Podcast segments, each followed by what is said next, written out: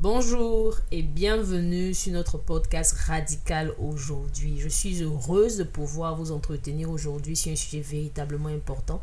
Et le sujet que nous allons partager aujourd'hui, c'est la foi. Nous voulons savoir c'est quoi la foi. La Bible dit le juste vivra par la foi. Et sans la foi, il est impossible d'être agréable à Dieu. Alors, il est impérieux de savoir c'est quoi la foi. On en parle tout à l'heure, juste après le ministère Radical pour Christ vous présente Radical aujourd'hui, le podcast qui vous propose chaque semaine des entretiens et exhortations pour vous encourager, vous inciter à vivre pour le plaisir et la gloire de Dieu dans votre. Si euh, euh, la Bible nous dit clairement que euh, nous ne pouvons être agréables à Dieu sans la foi et que le juste doit vivre par la foi. Cela veut dire que la foi n'est pas juste un ingrédient que nous ajoutons dans notre vie chrétienne, mais la foi est justement le fondement de notre vie chrétienne. Alléluia. La foi est le fondement de notre vie chrétienne. Qu'est-ce que ça veut dire simplement? Ça veut dire que la foi est est, l'ingrédient sur lequel nous bâtissons toute notre vie. On ne peut pas bâtir notre vie en dehors de la foi. On ne peut pas le faire. Pourquoi? Parce qu'on peut faire de bonnes œuvres, on peut faire toutes sortes de choses, on peut, on peut faire des, des, activités spirituelles, prier beaucoup, jeûner, euh, euh, lire la parole. Mais si cela n'est pas basé sur la foi, la Bible nous dit clairement que nous ne pouvons être agréables à Dieu nous ne pouvons être agréables à Dieu. Alors c'est la raison pour laquelle nous voulons comprendre de façon réelle qu'est-ce que c'est la foi. Alors nous prenons le passage que nous connaissons tous, qui est le passage de prédilection de la foi. La définition de la foi nous est donnée. La Bible nous dit ceci que la foi est une ferme assurance des choses qu'on espère, une démonstration de celles qu'on ne voit pas une ferme assurance des choses qu'on espère, une démonstration de celles qu'on ne voit pas. Voilà la définition que la Bible nous donne de la foi. Alors, qu'est-ce que cela veut dire de façon pratique, de façon concrète? Nous allons décortiquer ce passage un tout petit peu ensemble. Il dit c'est une ferme assurance. Alors, une ferme assurance, c'est quoi? C'est quelque chose que nous savons, une assurance de quelque chose qu'on espère. Quelque chose qu'on espère, la Bible nous dit que c'est qu'on n'espère pas quelque chose qu'on voit, on espère quelque chose qu'on ne voit pas, qui ne nous est pas accessible dans l'instant où nous espérons. Sinon, ce n'est plus une espérance. Ensuite, la Bible nous dit que euh, euh, c'est une ferme assurance dans quelque chose que nous espérons. Donc, nous savons que la ferme assurance est basée sur quelque chose d'immatériel, quelque chose que nous ne pouvons pas toucher, quelque chose de pas tangible pour le pour nous qui est inaccessible, entre guillemets, en ce moment où nous avons la ferme assurance. Une ferme assurance n'est autre que, euh, comment on appelle ça, ce n'est autre que une confiance que nous avons, une confiance, j'ai failli dire absolue, une confiance inamovible, une confiance euh, euh, certaine que nous avons dans quelque chose que nous espérons. La deuxième partie du verset nous dit également que une démonstration de celle qu'on ne voit pas. Également ici encore, dans la seconde partie du verset, nous voyons que la foi également, c'est démontrer quelque chose qu'on ne voit pas. Ça veut simplement dire que nous avons avoir confiance dans une espérance, dans quelque chose que nous ne voyons pas, et ensuite démontrer cela par des actions. Et c'est très important de parler de démonstration. Pourquoi? Parce que Jacques nous dit simplement que la foi sans les œuvres est une foi morte. Il nous dit encore, il dit, montre-moi ta foi sans tes œuvres, je te montrerai ma foi au travers de mes œuvres. Pour dire que nous ne pouvons pas dire que nous avons la foi simplement le disant. Nous devons le démontrer. Pourquoi? Jésus dit ceci, c'est de l'abondance du cœur que la bouche parle. C'est un principe. C'est un principe. Le principe ici, c'est quoi? C'est que chaque fois qu'il y a une émotion, quand tu es en colère, tu parles. Quand tu es en joie, tu parles. Chaque fois qu'il y a une émotion qui, qui rentre dans ton cœur, qu'il y a une forte émotion que tu ressens, il y a un flot de paroles qui s'en suivent. C'est la raison pour laquelle il dit de l'abondance du cœur que la bouche parle. Alors si ton cœur est rempli de cette confiance absolue, dans, dans, dans, dans, cette espérance que tu as, alors il va sans dire qu'il doit, il va se suivre une démonstration. C'est la raison pour laquelle il dit la démonstration des choses qu'on ne voit pas. Ces choses qu'on ne voit pas, c'est des choses auxquelles on espère, mais on les démontre avant même de les avoir vues. Waouh!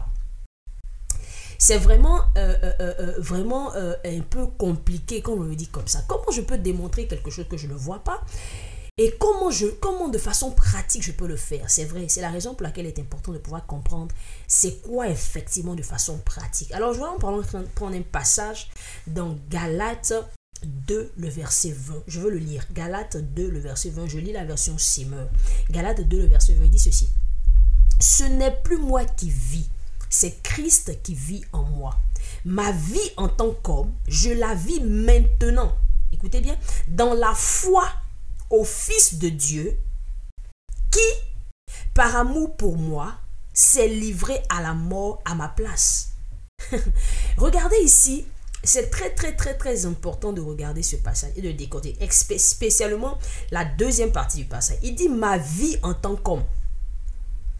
Je la vis maintenant dans la foi au Fils de Dieu qui, par amour pour moi, s'est livré à la mort à ma place. Bien aimé, c'est véritablement important de cerner cela. La foi, nous avons vu tout à l'heure, c'est une formation des choses qu'on n'est pas. C'est une confiance absolue. Cette chose qu'on ne voit pas, c'est Dieu. Ce n'est autre que Dieu lui-même. Personne n'a vu Dieu. Non, personne n'a vu Dieu. Oui, on peut avoir des songes, on peut avoir des rêves, ou, des anges nous apparaissent, ou bien on peut voir Jésus nous apparaître, mais personne n'a vu Dieu. Et c'est Jésus qui est Dieu. Il dit que la foi, on la base sur quelque chose qu'on ne voit, et que ce qu'on espère. On espère que quand, après notre vie sur la terre, nous allons voir Dieu. C'est une espérance que nous avons. Et nous le démontrons par nos actions. C'est pour ça qu'il nous démontre des choses qu'on ne voit pas. Maintenant, Paul ici est en train de nous donner une explication un peu plus pratique, c'est laquelle nous voulons nous baser pour donner une définition qui va nous permettre de pouvoir acter dans la foi de façon quotidienne. Il dit ma vie en tant qu'homme, c'est-à-dire ma vie sur la terre aujourd'hui, je la vis maintenant, aujourd'hui, dans la foi, un, au Fils de Dieu. Très important. Donc le premier point qui nous permet de définir la foi, c'est d'abord de comprendre que la foi, c'est une confiance absolue, un, dans la nature de Dieu. Je répète, la foi que nous devons démontrer au quotidien, nous devons la démontrer en nous basant sur la nature de Dieu, sur la connaissance, la compréhension, l'acceptation de la nature de Dieu. Paul dit, moi, ma foi que j'avis, que je vis, je la vis dans la foi au Fils de Dieu. La foi au Fils de qui, qui est Jésus-Christ. Je dois connaître qui est Jésus. Je dois connaître sa nature. Je dois savoir son cœur. Je dois connaître son caractère. C'est cela qui me permettra de lui faire confiance. Pourquoi? Parce qu'on ne peut pas faire confiance à quelqu'un qu'on ne connaît pas. Et c'est la raison pour laquelle parfois, moi y compris, moi en premier, parfois nous sommes incapables de faire confiance à Dieu pour lui obéir. Parce qu'en en fait, on obéit à quelqu'un à qui on fait confiance. C'est parce que nous ne savons pas, ne connaissons pas la nature de Dieu. Nous doutons. Je me rappelle, je vais donner un témoin tout à l'heure. Euh, euh, avant de finir pour, pour illustrer ce que je veux dire. Mais vous devez comprendre que nous devons apprendre à connaître Dieu, apprendre à connaître sa nature si nous voulons avoir la foi. La nature de la foi est le fondement de la vie chrétienne. La foi, c'est le fondement de la vie chrétienne. Et si nous ne connaissons pas la vie chrétienne, si nous ne connaissons pas le Dieu que nous disons, que nous professons, que nous servons, nous serons incapables de manifester la foi. C'est la raison pour laquelle il faut d'abord connaître le Fils de Dieu. C'est pourquoi Paul dit la vie que je vis, c'est vie dans la foi au Fils de Dieu. Je le connais, c'est la raison pour laquelle je place ma confiance en lui. Donc nous devons connaître qui est Jésus, sa nature. Et comment nous faisons pour connaître la nature du Fils de Dieu ou de Dieu c'est au travers de sa parole. C'est au travers de sa parole. La parole de Dieu est la vérité. Pierre nous dit qu'aucune parole, n'a été prononcée sans que Dieu ne l'ait poussée. C'est Dieu qui a inspiré cette parole. La Bible dit toute parole est inspirée de Dieu. Le mot inspiré ici, il veut simplement dire qu'elle n'est pas seulement inspirée comme on va dire Shakespeare a été inspiré ou Beethoven a été inspiré ou une grande artiste a été inspirée pour non, ça veut dire le souffle.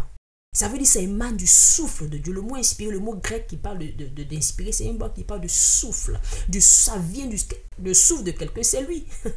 Je parle, il n'y a pas mon souffle et puis, et puis moi ailleurs. Non, mon souffle, c'est moi.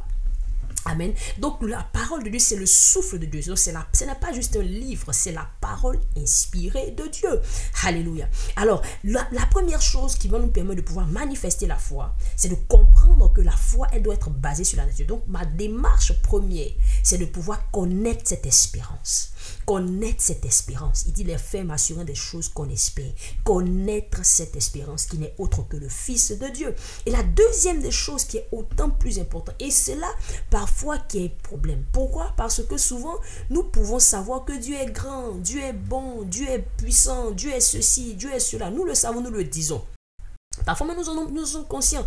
Mais le problème, ça a été mon problème également, le problème que nous avons, c'est que nous ne sommes pas sûrs de la deuxième partie que Paul explique. C'est pourquoi j'ai pris la version Semeur. Il dit, par, il dit au Fils de Dieu qui, par amour pour qui? Pas pour mon frère, pas pour ma soeur, pour moi. C'est livré à la mort à ma place. Waouh, bien aimé, c'est très important de cerner cela. Vous savez, parfois nous connaissons que Dieu est grand, nous connaissons que Dieu est fort, nous doutons de son amour pour nous. Simplement parce que nous avons l'impression, nous avons grandi dans un contexte où nous nous avons demandé de mériter l'amour. Et à chaque fois que nous posons une action qui n'est pas en conformité Paul, nous avons l'impression que Dieu a arrêté de nous aimer.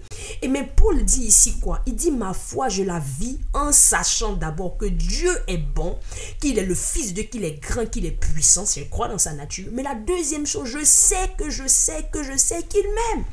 Pourquoi? Comment je le sais? Il s'est livré à la mort pour moi. Il s'est livré à ma place. Il dit par amour. Alléluia. Par amour pour moi. Il dit la vie que je vis, je le vis en étant conscient que Dieu est Dieu, mais en étant également conscient qu'il est mort pour moi, qu'il m'aime suffisamment pour se donner pour moi. Alors, c'est véritablement important, bien aimé. C'est véritablement important de cerner ces deux choses. Quand nous ne connaissons pas, quand nous, pouvons savoir que Dieu nous aime, peut-être qu'il aime mon voisin, il ne m'aime pas suffisamment. Peut-être que Dieu aime celui qui prie plus, moi je ne prie pas beaucoup, donc il ne m'aime pas. Peut-être que Dieu aime celui qui prêche, mais moi je ne prêche pas, donc Dieu ne m'aime pas. Si Dieu m'aimait, est-ce qu'il... Non, Paul dit, je vis par la foi parce que je sais que le Fils de Dieu m'aime. C'est la raison pour laquelle il s'est livré pour moi. Regardons Jean par exemple. L'apôtre Jean, qui est appelé l'apôtre de l'amour, apôtre Jean dit ceci, il dit, je suis le disciple que Jésus aimait. Ça paraît de la présomption, ça paraît être de l'orgueil pour dire, mais lui, il se prend pour qui? Est-ce qu'il était le seul disciple Non, non, non, non, non. Il n'est pas en train de dire que Jésus n'aimait pas les autres disciples. Il est en train de dire, moi, je suis tellement conscient que Jésus m'aime, que je personnalise son amour et je l'envoie à mon niveau. Je dis, je suis le disciple qu'il aimait. Je veux rassurer quelqu'un cet après-midi, ce matin, peu importe l'heure à laquelle tu me trouves pour te dire que toi aussi, Jésus t'aime de façon personnelle. Et lorsque tu vois ce passage, tu le lis comme Paul le dit. Paul dit, je vis maintenant dans la foi de celui qui m'a aimé, qui s'est livré à ma place. Il n'a pas dit à notre place. Il a personnalisé cela. Je suis aimé à ma place que Jésus est mort. Il dit, il n'y a pas de plus grand amour que de donner sa vie pour son ami. Bien ami, je veux te encourager ce soir. Ce matin, ou peu importe. Je veux t'encourager ce jour à pouvoir comprendre que Jésus t'aime, qu'il est bon, qu'il est grand et que ta foi, tu peux lui faire confiance absolument. Pourquoi? Parce que il est bon pour toi de façon personnelle pour moi. Alors je vais terminer par ce, petit témoin que je disais. J'étais en train de passer par des moments difficiles, véritablement difficiles. Je ne savais où je disais et Dieu prend son temps me dire je t'aime, je t'aime, je t'aime. Quand j'ouvre un message, quand j'écoute la Bible, quand je, je, un message, c'était je. Mais tu peux me dire que tu m'aimes comment? Quand je suis en train de passer des difficultés, je te prie depuis je ne vois rien. Comment tu peux me dire que tu m'aimes? Je ne sais pas si tu peux te dans cette situation, à un moment ou à un autre, on se pose des questions. Est-ce que Dieu m'aime? Est-ce que Dieu m'aime? Est-ce que vraiment c'est pas mon voisin que Dieu aime? Mais Dieu me permet me dit qu'il m'aime. Et un jour, pendant que j'étais entre, j'étais déboussé, j'étais entre Dieu a commencé à me montrer toutes les choses qu'il a faites pour moi. Et il a commencé à me dire, regarde, fixe tes yeux sur moi, je suis capable de faire, regarde ce que j'ai fait pour toi. Et quand j'ai commencé à réaliser ça, je me suis demandé pardon à Dieu. Et j'ai dit à Dieu, Seigneur, tu es vrai. Apprends-moi à te faire confiance. Apprends-moi à te faire confiance. Il m'a dit, tu veux me faire confiance, il te faut méditer sur ma grandeur, sur ma nature, mais également sur mon amour pour toi. Bien aimé, si nous prenons le temps de chaque jour regarder à la croix et le voir comme un symbole de l'amour de Dieu pour nous, le symbole, même pas un, le symbole de l'amour pour nous, de Dieu pour nous, et de commencer à méditer sur la croix, sur ce que Dieu, Jésus a dû endurer pour moi, à ma place. Pour le dire à ma place, il est mort à ma place. Ce jour, je voudrais t'encourager à comprendre que Jésus est mort à ta place et que c'est la raison pour laquelle tu peux lui faire confiance. Ta foi, tu peux la baser sur ta vie, tu peux la baser sur le fondement de Jésus, que de cette espérance que tu as en lui, parce qu'il t'aime et parce qu'il est Dieu. Je dis souvent, mon Dieu est grand, mon Dieu est bon, mon Dieu est fidèle, mon Dieu accomplira assurément les desseins qu'il a prévus dans ma vie. Il dit ceci, je vais terminer dans 1 Pierre 5, le verset 10. Il dit, le Dieu de toute grâce, qui vous a appelé dans son Fils Jésus-Christ à sa gloire éternelle. Rappelle-toi ça, sa gloire éternelle. Il dit, il vous fortifiera, il vous affirmera, il vous rendra inébranlable. Que le Seigneur te bénisse et à très bientôt.